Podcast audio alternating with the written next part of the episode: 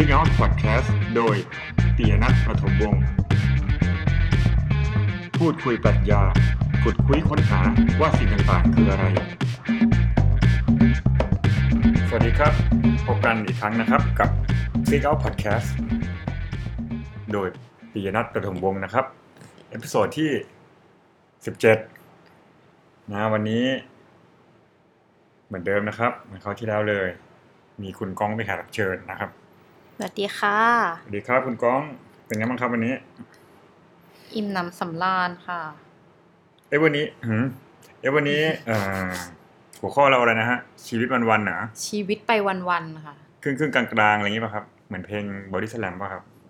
นะ เนื่องมาด้วยฮะเนื่องจากใช้คำยังไง เนื่องด้วย วันนี้เห็นกระทู้ Pantip นะฮะ ซึ่งมันเป็นคำถามปรัชญาเลยนะนะจริงๆผมก็แชร์ไปในเฟซ Speak Out ด้วย เอ้ยไปในเพจของ Speak Out ด้วยนะครับ เอ้ยผมเป็นโรคอันนี้ป่ะ ที่เขาที่ที่ชอบพูดคำผิดอะสมองเขาเรียกว่าอะไร เป็นโรคเกี่ยวกับสมอง เออ มันมีชื่อ นะมันได้เห็นกระทู้ในพันทิป ซึ่งมันเป็นคำถามปรัชญาเลยนะมีคำถามอยู่ว่าคำถามกระทู้นั้นมีอยู่ว่า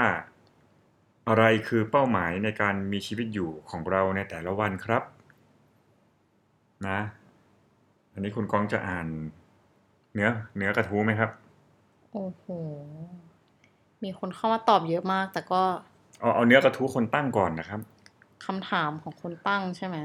ใช่ เขาเป็น mid life mid life crisis หรือเปล่าเนี่ย เราไม่รู้อายุเขาไงครับ เขาบอกว่าคือ พอผมอายุมากขึ้น เป้าหมายในการ ตื่นนอนตอนเช้าในแต่ละวัน กลับยิ่งลดน้อยลง หรือไม่ก็คิดว่าวันนี้ไม่ไปทำงานไม่ได้เหรออาจเป็นเพราะงานที่ผมทำอยู่มันทำเหมือนเดิมแทบจะไม่มีอะไรน่าตื่นเต้นแล้วนะครับ จากวันเป็นเดือนจากเดือนเป็นปี จนบางทีกิจวัตรประจำวันของผมไม่เคยเปลี่ยนเลยจะอ่านทั้งหมดนี่เลยเหรอเอาเอาแบบสรุปแล้วกันเนาะเอาสรุปก็จนจนดีกว่าประวันแบบกิจวัตรก็ไม่เคยเปลี่ยนแล้วหลายปีเข้าก็หมดกำลังใจในการทำงานนะ ผมมาเป็นคนหนึ่งที่ชอบเที่ยวชอบสังสรรค์ออกไปพบผู้คน แต่พอถึงจุดหนึ่งก็คิดว่า ความสุขที่ซื้อด้วยเงินมักจะอยู่เราไม่นานนะผมอยากค้นหาความสุขที่แท้จริง หรือความหมายในการดำเนินชีวิตของเรา จนกลายเป็นที่มาของคำถามว่า อะไรคือเป้าหมายในการมีชีวิตอยู่ของเราในแต่ละวันนะครับ เขาบอกว่าเขาเขาบอกผมเนี่ยพยายาม พยายามหาคำตอบมาระยะหนึ่งแล้วนะถามคนรอบข้างถามคนใกล้ตัว แต่ก็เหมือนได้คำตอบที่ขอไปที ไม่ค่อยมีใครอยากแชร์ประสบการณ์ หรือว่าเรื่องราวให้ตัวเองให้ฟังบ้างนะ เอาก็ยังอ่านอยู่ดีเนี่ยนี่คือเอาประย่มาณอแล้วเหรอเอาประมาณเนี้ยนะครับ นะ อ่า โอเค เดี๋ยวเรา อันนี้ความจริงเราก็เหมือนรายการเล่าข่าวเช้าอะครับ เหมือนเราเปิด หัวข่าวมาอ่านกันตอนนี้เราเปิดกระทู้ในพันทิปนะไม่ได้จะทำอย่างนี้ทุกทุกทุก episode แล้วนะครับ ไม่ต้องกลัวอันนี้คือนึกขึ้นมาได้ก็เลย อะ นี่มีคนแรกเข้ามาตอบนะครับ ไม่ใช่คนแรกหรอกความเห็นที่อะไม่เป็นไร เราจะไม่เอ่ยชื่อผู้ตอบแล้วก็ ก็คุยไปเลยนะครับ มีคนหนึ่งเขาเข้ามาบอกว่า ที่คุณต้องการไม่ใช่เป้าหมายหรอกครับ แต่เป็นความหมายของชีวิตมากกว่า ยังไงครับคุณก้อง เป้าหมายชีวิตกับความหมายชีวิตเหมือนกันไหมครับ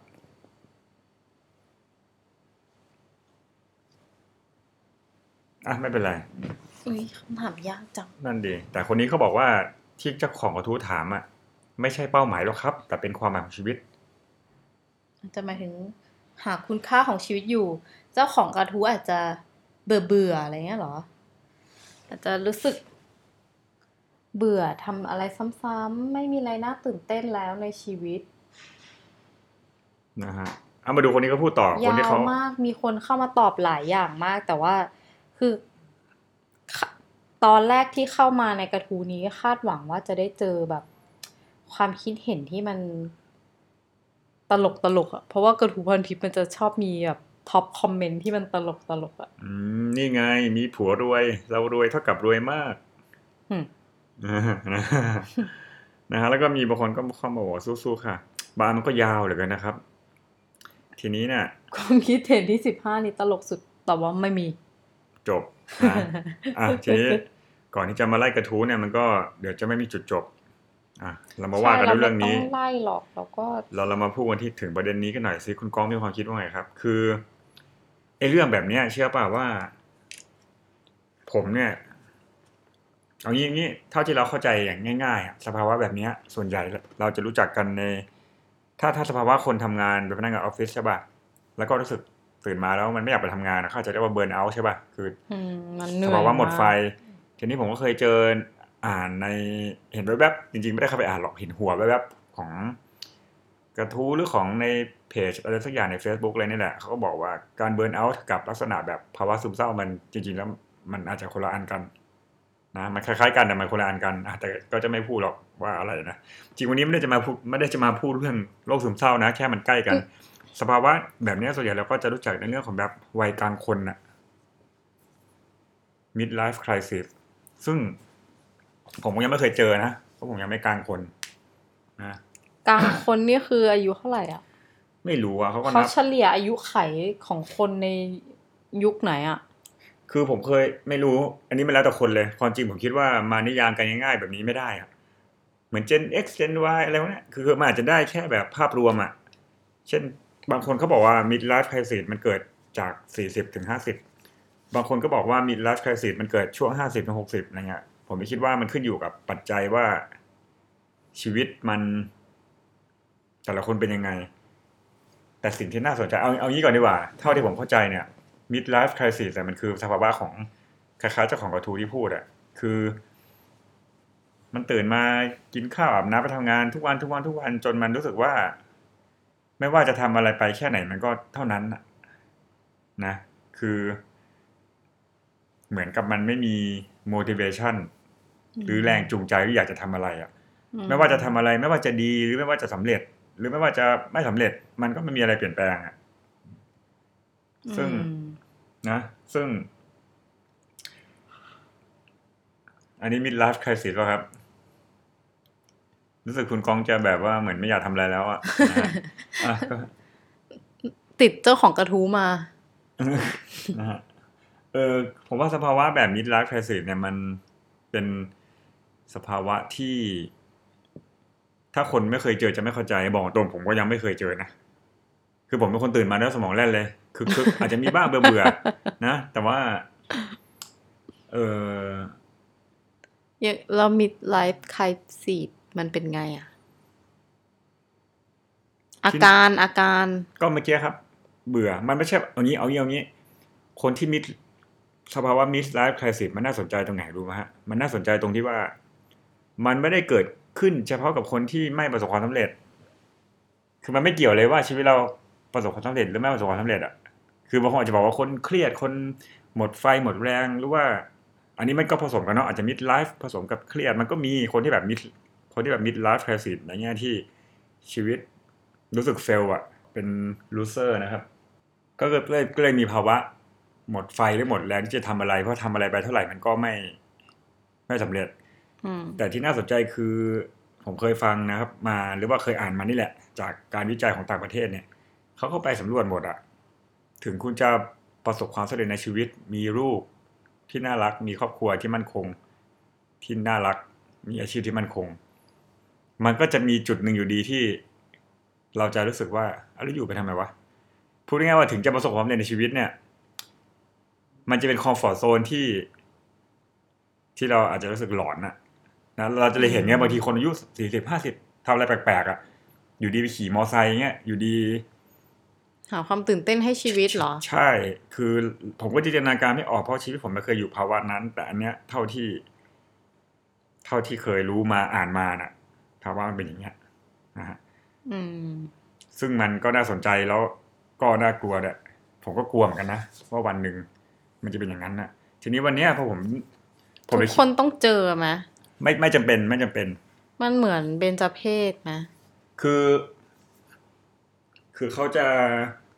พูดประมาณว่าที่ที่เคยอ่านมาในงานวิจัยอะไม่ใช่ทุกคนที่จะเจอ แต่ว่าก็คนเกือบ จำไม่ได้จำตัวเลขไม่ได้แต่เท่าที่จำได้มันก็เยอะเหมือนกันนะถึงครึ่งนะที่จะเจอภาวะอย่างนี้ยอย่างน้อยหนึ่งครั้งในชีวิต ทุกคนต้องเจอ ทีนี้มันจะมีทฤษฎีที่แบบตัวเลข อะไรอะสามสิบสี่สิบสี่สิบห้าสิบห้าสิบหกสิบอะเขาบอกตอนเลขเจ็ดไงเลขเจ็ดอันนี้ไม่ใช่เลขเจ็ดอันนี้เป็นฐานสิบซึ่งผมก็งงอะแต่ไม่เป็นไรมันจะมีมันจะมีวิธีคิดที่บอกว่า พอเราสามสิบมันจะโอเคมันจะพีกอะ แล้วพอมันสามห้ามันจะดิ่งมันมันจะต่ำมันจะต่ำสุด เบื่ออะไรเงี้ยราแล้วพหูออมพอใกล้สี่สิบมันก็จะอันนี้ใหม่พีคใหม่สี่สิบโอ้ยเฮ้ยเหมือนเฟรช fresh ใหม่ แล้วพอไปสี่สิบสี่สองสี่สามสี่สิบห้ามันก็จะแบบเป็นเอาช่วงเวลาผ่าที่นสี่สิบไปล่วงเลยเหรอไม่มันก็ไปรวดตอนสี่สิบห้าไงอ๋อคือทฤษฎีที่เขาอธิบายว่ามันเป็นเหมือนตัวยูอะ เป็นเป็นตัวยูอะ นะ แล้วพอเข้าห้าสิบโอ้ย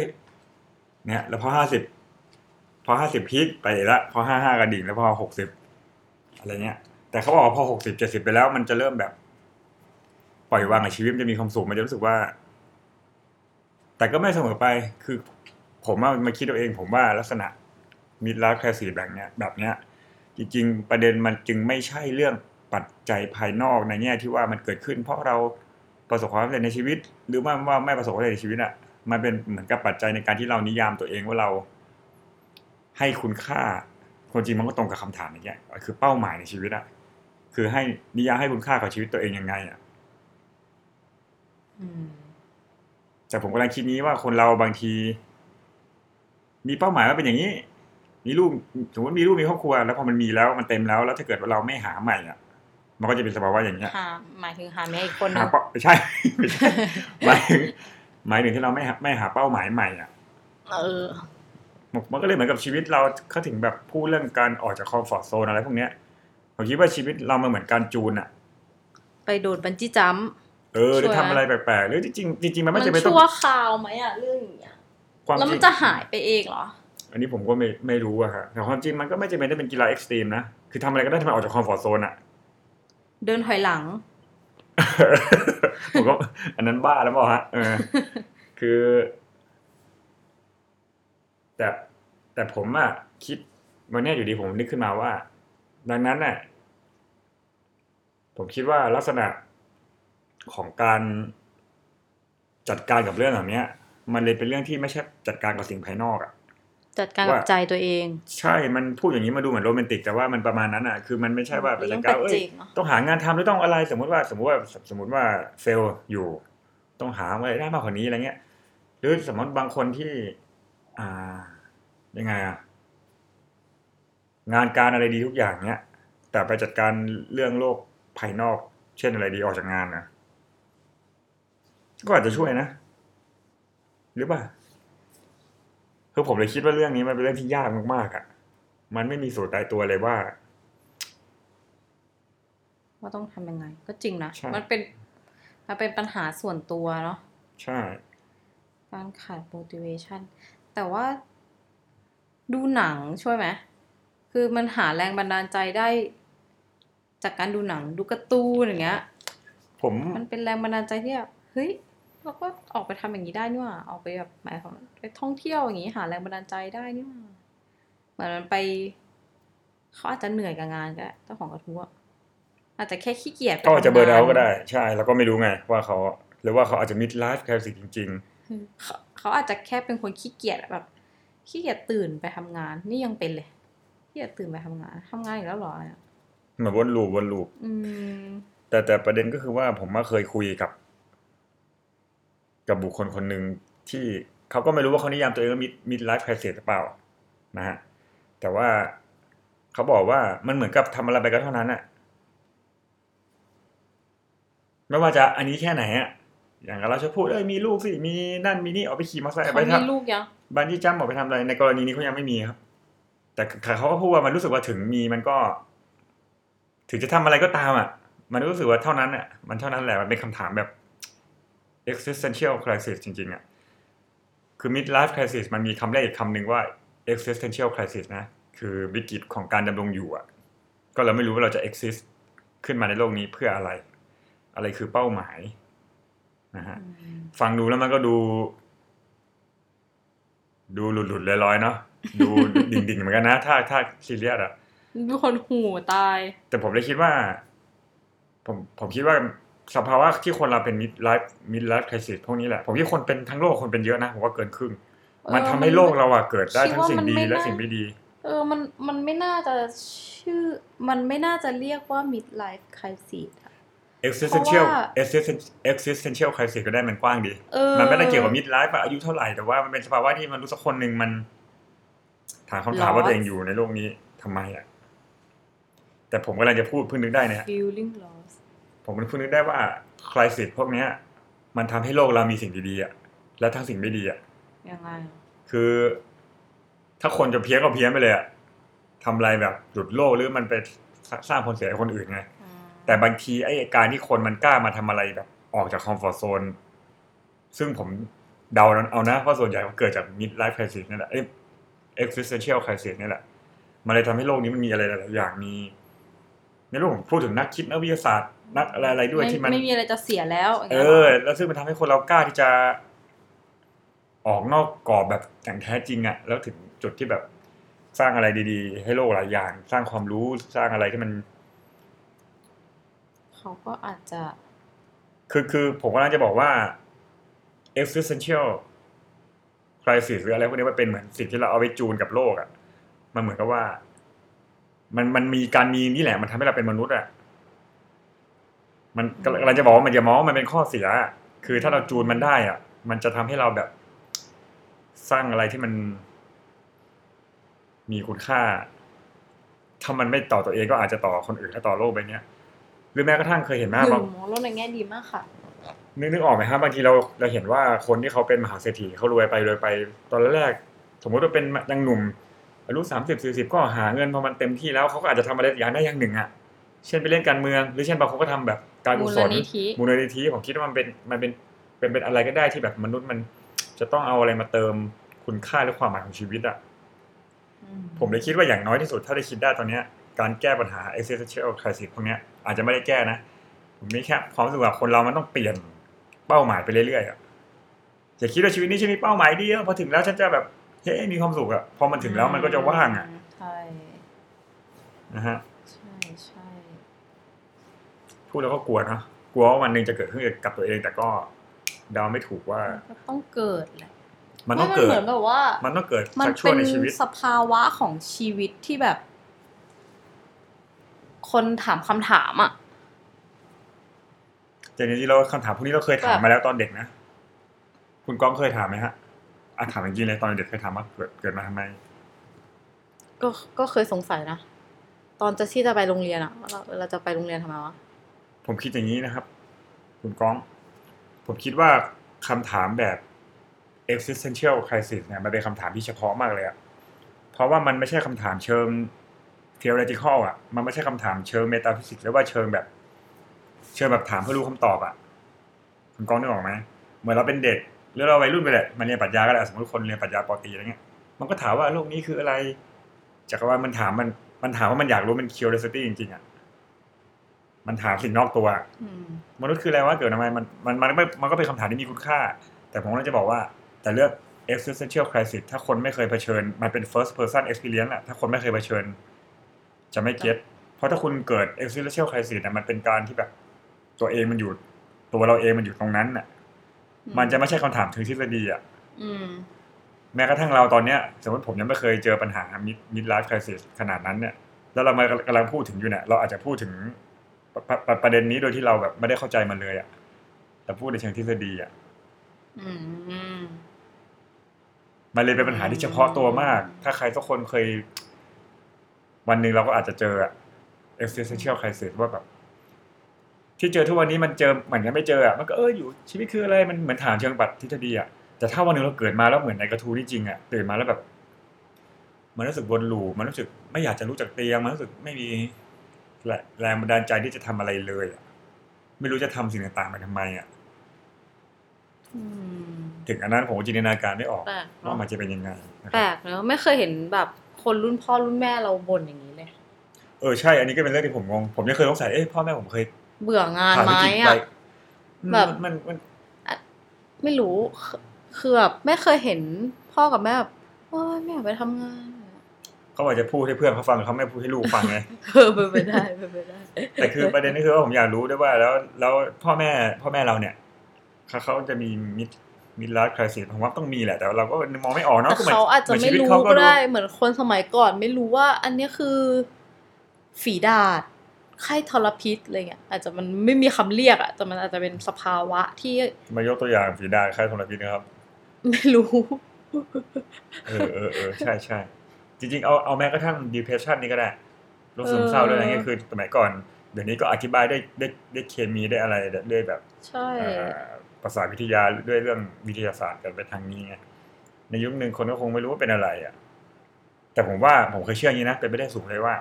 เพราะมันหาคำอธิบายไม่ได้เขาก็เชื่อว่าผีเข้าหรืออะไรเงี้ย อันนี้จริงๆนะเป็นจเพศอย่างเงี้ยเหรอ มันเป็นเรื่อง psychology ไม่ใช่ผีเข้าเลย สมมุติว่าลองจินตนาการว่ายุคที่แบบ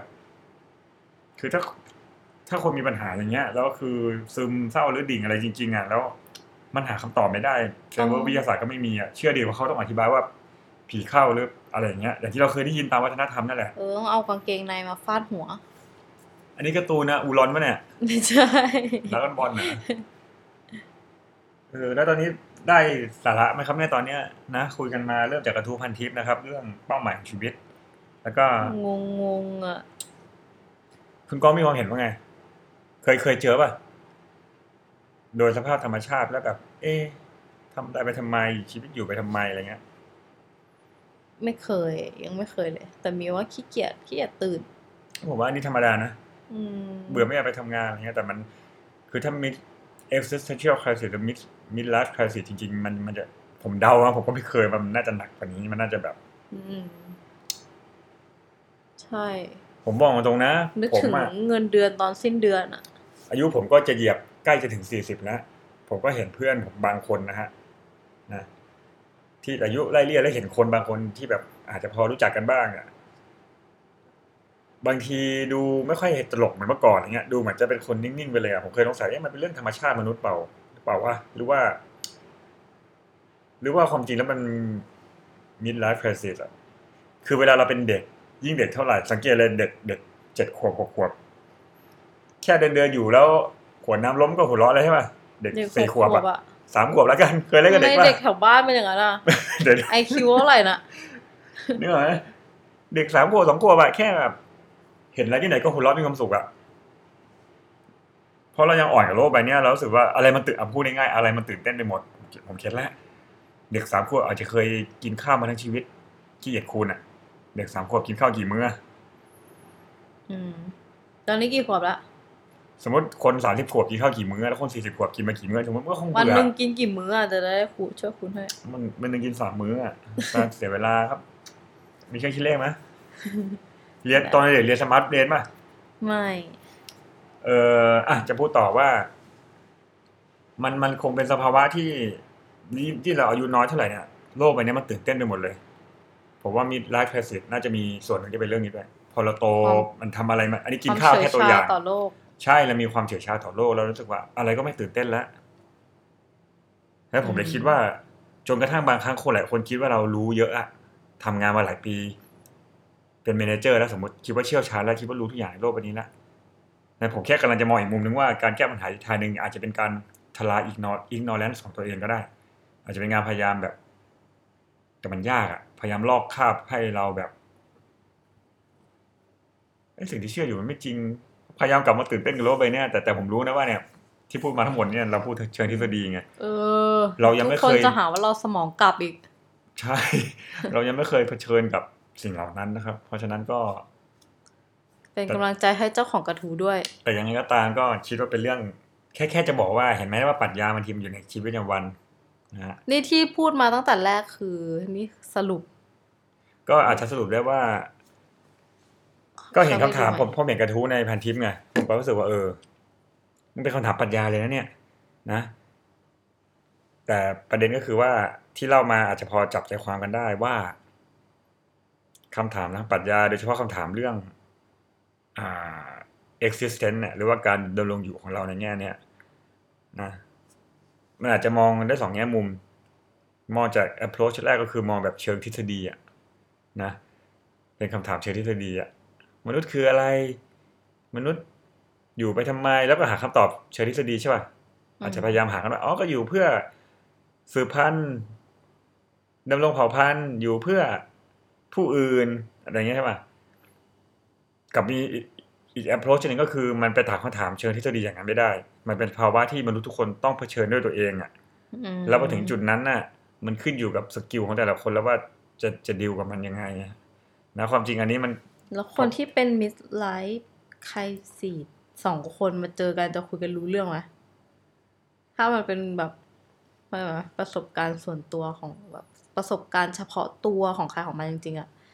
สองคนนี้อาจจะคุยกันรู้เรื่องก็ได้นะ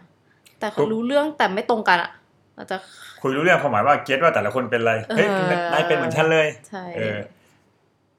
ใช่แต่แต่แต่ถ้าจะเอาทางวิชาการนิดนึงอะที่เราพูดมาน่ะ ไอแบบแรกอะมันคือคำถามเรื่องการให้คำตอบแบบ metaphysics อะอืมไอแบบหลังอะมันคือแบบ existentialism อะแบบฌ็อง-ปอล ซาทร์อืมแบบอะไรอย่างเงี้ยที่ที่บอกว่า ไอคำถามเชิงนั้นนะมันถามไปมันก็เท่านั้นอืมผมจำไม่แน่ใจว่าใช่กามูส์หรือเปล่า คุณก้องจำได้ไหมฮะ ผมอาจจะผิดนะที่เคยพูดประมาณว่าซิซีฟัสนี่แหละว่าที่พูดว่าถ้าอยากจะรู้ว่าชีวิตคืออะไรไม่ต้องไปถามหาความหมายว่าชีวิตมีไว้ทำไมให้อะไรสักอย่างอะไม่รู้มั่วๆหรือเปล่าให้ให้ใช้ซะน้ำ พิตูนเอาเอาเอาเอาเลยชีวิตใช้ซะนะฮะโอเค แต่ก็พอเห็นภาพนะฮะเพราะว่าในเชิงอันนี้อันนี้อะเชิงเทคนิคทางปรัชญานิดนึงฮะในในสายปรัชญาสาย existentialism เนี่ยคือเขาจะบอกว่าไอการตั้งคำถามเชิงทฤษฎีนะเชิงแบบนั้นน่ะในเชิงว่ามนุษย์คืออะไร มนุษย์ควรทำอะไรหรือหาหลักการหาเกณฑ์เนี่ยเขาบอกมันเป็น mistake ที่มนุษย์คิดขึ้นมานะความจริงมนุษย์แต่ละคนมันค่อนข้างจะแบบ เป็นปัจเจกอะมี subjectivity อะอันนี้ก็อาจจะมาที่โซเลนคีเคียการ์ดนะสุดท้ายแล้วมันกลับมาที่ subjectivity คือตัวเราเป็นใครเราต้องแบบ พวกนี้มันก็เหมือนเป็นหน้าที่รับผิดชอบของตัวใครตัวมันว่าจะจัดการกับเออก็ใช่นะความรู้สึกตัวเองยังไงอะเออเรื่องอย่างนี้มันเป็นเรื่องที่เป็นศิลปะแล้วผมว่ามันละเอียดอ่อนมากนะแต่อย่างไรก็ตามนะ อาจจะมีนักวิทยาศาสตร์ ที่เขาอาจจะพูดว่าเรื่องพวกนี้บางทีมันเป็นพันธุกรรมมันเป็น genetics นะมันเป็นสิ่งที่แบบว่า ถูก determine มาแล้วอะไอไออย่างเงี้ยไอแบบ radical ที่สุดคือพูดว่ามันเป็นเคมีในสมองแล้วแบบไม่มีไม่มีสาเหตุ เออ ก็น่าก็น่าเชื่อถือนะทฤษฎีเนี้ย มันมันก็แล้วแต่จะจะเชื่อมันจะถึงขนาดที่ว่าคุณก้องรู้ไหมว่า เขาไม่ได้พูดแค่เรื่องเคมีในสมองนะนะเขาพูดว่ามันเป็นอยู่ใน gut อะอยู่แบคทีเรียในในลำไส้เรามีผลมา determine ให้เรา depress หรือว่าเรา mood หรืออะไรเงี้ยหรือว่าน้ำตาลตกไม่กินน้ำตาลมัน คือผมว่ามันมันมันแข็งทื่อไปอะโอเค มันอาจจะน่าเชื่อถือแต่มันวิทยาศาสตร์ โอเค เราไม่ได้เถียงหรอกมันอาจจะเป็น empirical evidence หลักฐานวิทยาศาสตร์ก็โอเคใช่ แต่ผมเชื่อเสมอว่ามันจะมีมุมมุม internal ที่เราจะต้องทำความเข้าใจชีวิตเราว่าเราแบบอืมสัมพันธ์กับคนอื่นยังไง หรือว่าเราสัมพันธ์กับตัวเองยังไง เราอืมเข้าใจตัวเองยังไงอย่างเงี้ยอืมนะโอเค ตอนนี้ก็เกือบครึ่งชั่วโมงแล้วนะครับ ไม่รู้ว่าได้ประโยชน์สาระมากน้อยเพียงใดแต่ว่านะครับ ก็เอากระทู้ที่เห็นในพันทิปมาเล่าให้ฟังนะครับแล้วคุณกองมีอะไรปิดท้ายไหมครับ จบ จบเลยนะฮะ โอเค ขอบคุณมากนะครับที่รับฟัง สวัสดีครับ สวัสดีค่ะ